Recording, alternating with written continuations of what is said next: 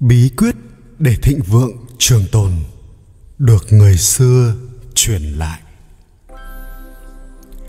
Là người sống trên đời, không ai là không muốn có một cuộc sống sung túc, an vui, mãi mãi thịnh vượng. Tuy nhiên, không phải ai cũng biết được rằng tích đức chính là chìa khóa để có được phú quý muôn đời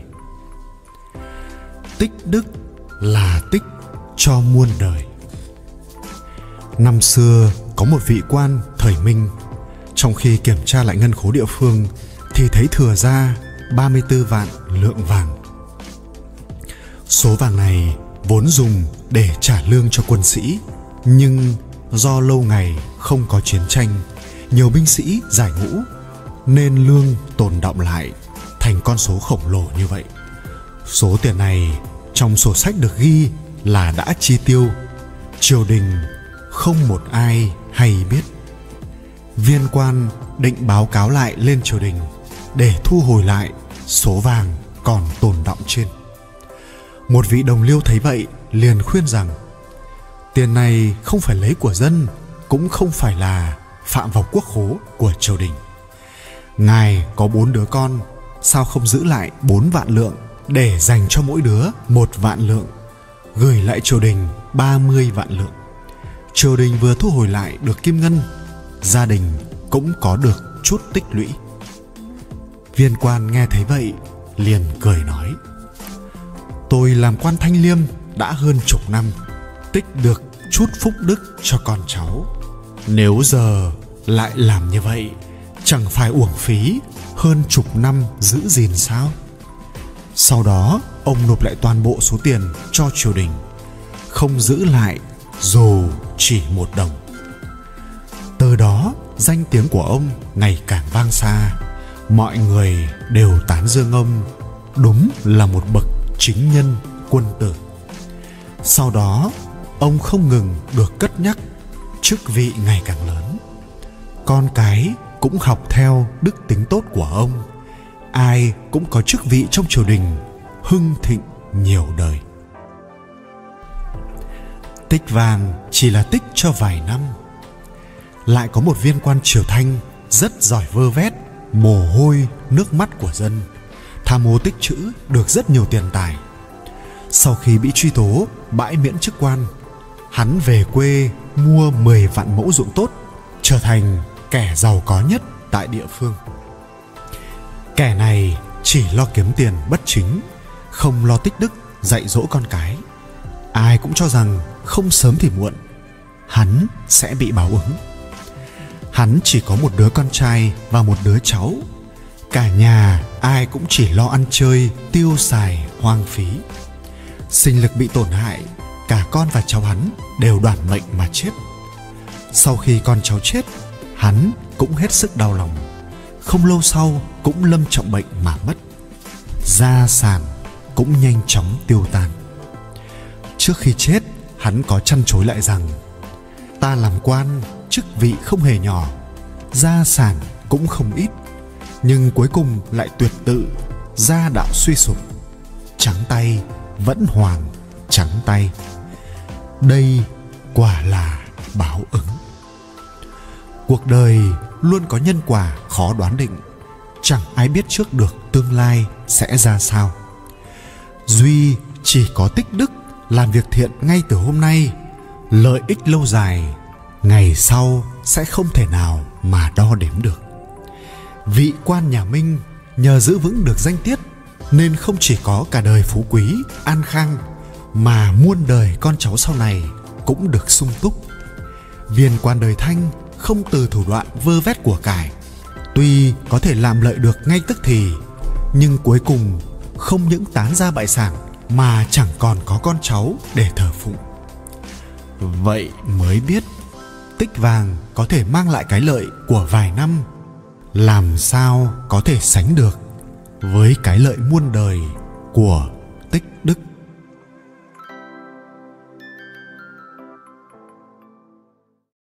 Muốn uống trà ngon, phải có chén rỗng. Muốn thêm tinh hoa đất trời, phải loại bỏ được thành kiến. Nếu vẫn chưa thông, thì xin mời bạn lắng nghe năm câu chuyện này. Dùng rổ đựng nước, mới nghe có vẻ vô dụng. Nhưng hành động này lại ẩn chứa nhiều bài học nhân sinh sâu xa. Chỉ cần trong lòng luôn mong cầu, thì nhìn đâu ta cũng có thể thu được đạo lý. Câu chuyện thứ nhất, chiếc chén trống không. Có một vị học giả muốn gặp thiền sư để tìm lối thoát cho sự bế tắc của mình. Tuy nhiên, thay vì lắng nghe, ông lại nói át hết cả phần của vị thiền sư, khăng khăng bảo vệ quan điểm của mình. Vị thiền sư chỉ im lặng, rót trà vào một chiếc chén nước trà đã đầy, vị thiền sư vẫn không dừng lại. Người kia thấy vậy, liền can ngăn. Sư thầy đừng rót nữa, chén đầy, tràn ra mất.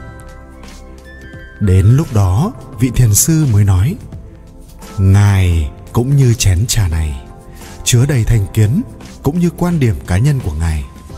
Chén đã đầy rồi, thì làm sao có thể rót thêm được gì vào? Người kia lúc này mới chợt hiểu ra tại sao mình bế tắc, tại sao xung quanh mình mãi không có thêm gì mới mẻ. Căn bản bên trong mình đã được lấp đầy bởi những thành kiến, nên chẳng thể tiếp thu thêm được bất cứ thứ gì. Muốn uống trà ngon, đầu tiên phải có chén rỗng. Câu chuyện thứ hai, chiến thuyền không một người đi thuyền qua sông, thấy phía trước có một con thuyền đang trôi đến. Người này hô vang báo hiệu mấy lần, bên kia không một lời hồi đáp. Thấy vậy, người đi thuyền liền mở miệng, mắng to kẻ lái thuyền không có mắt. Nhưng khi đến gần, nhìn sang thì mới biết, chiếc thuyền này trống rỗng, không có một bóng người. Thấy vậy, cơn bực tức của người đi thuyền cũng tan biến không còn vết tích gì. Cơn nóng giận xét cho cùng cũng chỉ là từ trong lòng ta mà tự phát ra. Nếu nhìn xa trông rộng thêm một chút nữa, kiềm chế lại một chút, không còn lấy bản thân mình làm trung tâm, thì sẽ tránh được rất nhiều những cơn nóng giận không đáng có. Câu chuyện thứ ba dùng rổ múc nước có đứa trẻ nọ đến tuổi đi học.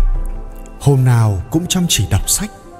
Một hôm, đứa trẻ hỏi ông rằng, ông ơi, cháu mỗi ngày đều đọc sách, nhưng cháu đa phần đều không hiểu. Gấp sách lại thì quên sạch. Đọc sách như vậy có tác dụng gì không? Người ông không vội trả lời. Quay người lấy một chiếc rổ đưa cho đứa cháu bảo rằng, cháu hãy cầm chiếc rổ này đi múc nước đem về đây cho ông. Đứa bé thử rất nhiều lần, nhưng trên đời có bao giờ rổ lại chứa được nước?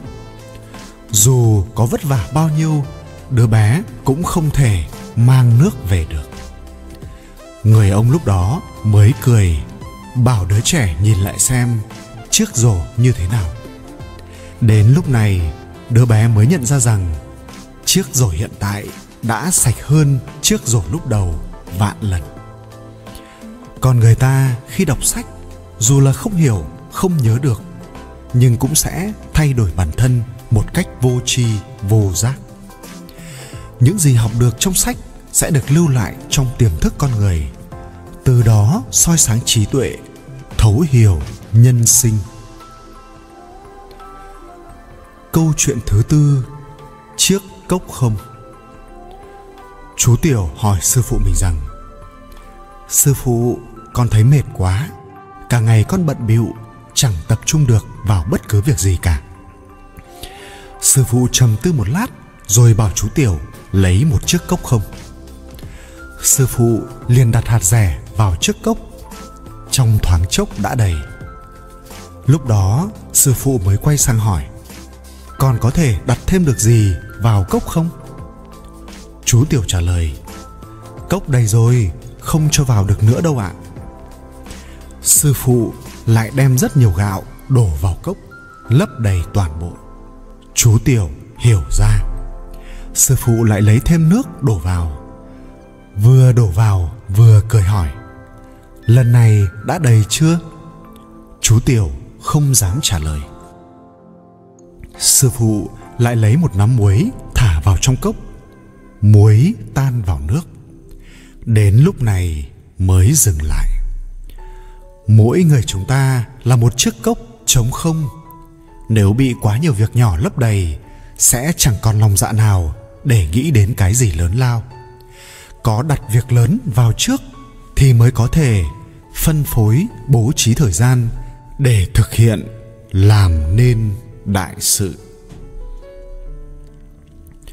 câu chuyện thứ năm, chiếc bình không. Cáo cùng khỉ, mấy ngày liền không có gì bỏ vào bụng, liền đi cầu khẩn sơn thần, ban cho họ chút đồ ăn. Sơn thần nói rằng, ta có hai chiếc bình, một cái đổ đầy đồ ăn, một cái không. Các người chọn đi. Cáo nghĩ một lúc rồi nói, tôi thấy cả hai bình này đều trống không. Nghe thấy vậy một chiếc bình vội tiến lên thanh minh. Không phải, ta đích thực là một chiếc bình đầy cáo nghe xong, lập tức lấy chiếc bình còn lại. Bên trong quả nhiên tràn đầy đồ ăn. Khỉ không hiểu, cáo liền giải thích. Chỉ có những kẻ trống rỗng mới sợ người khác bảo rằng mình trống rỗng, do vậy mới vội thanh minh. Còn những kẻ bên trong đầy đủ dù có nói gì, nó cũng sẽ không quan tâm. Nhân sinh đơn giản là vậy.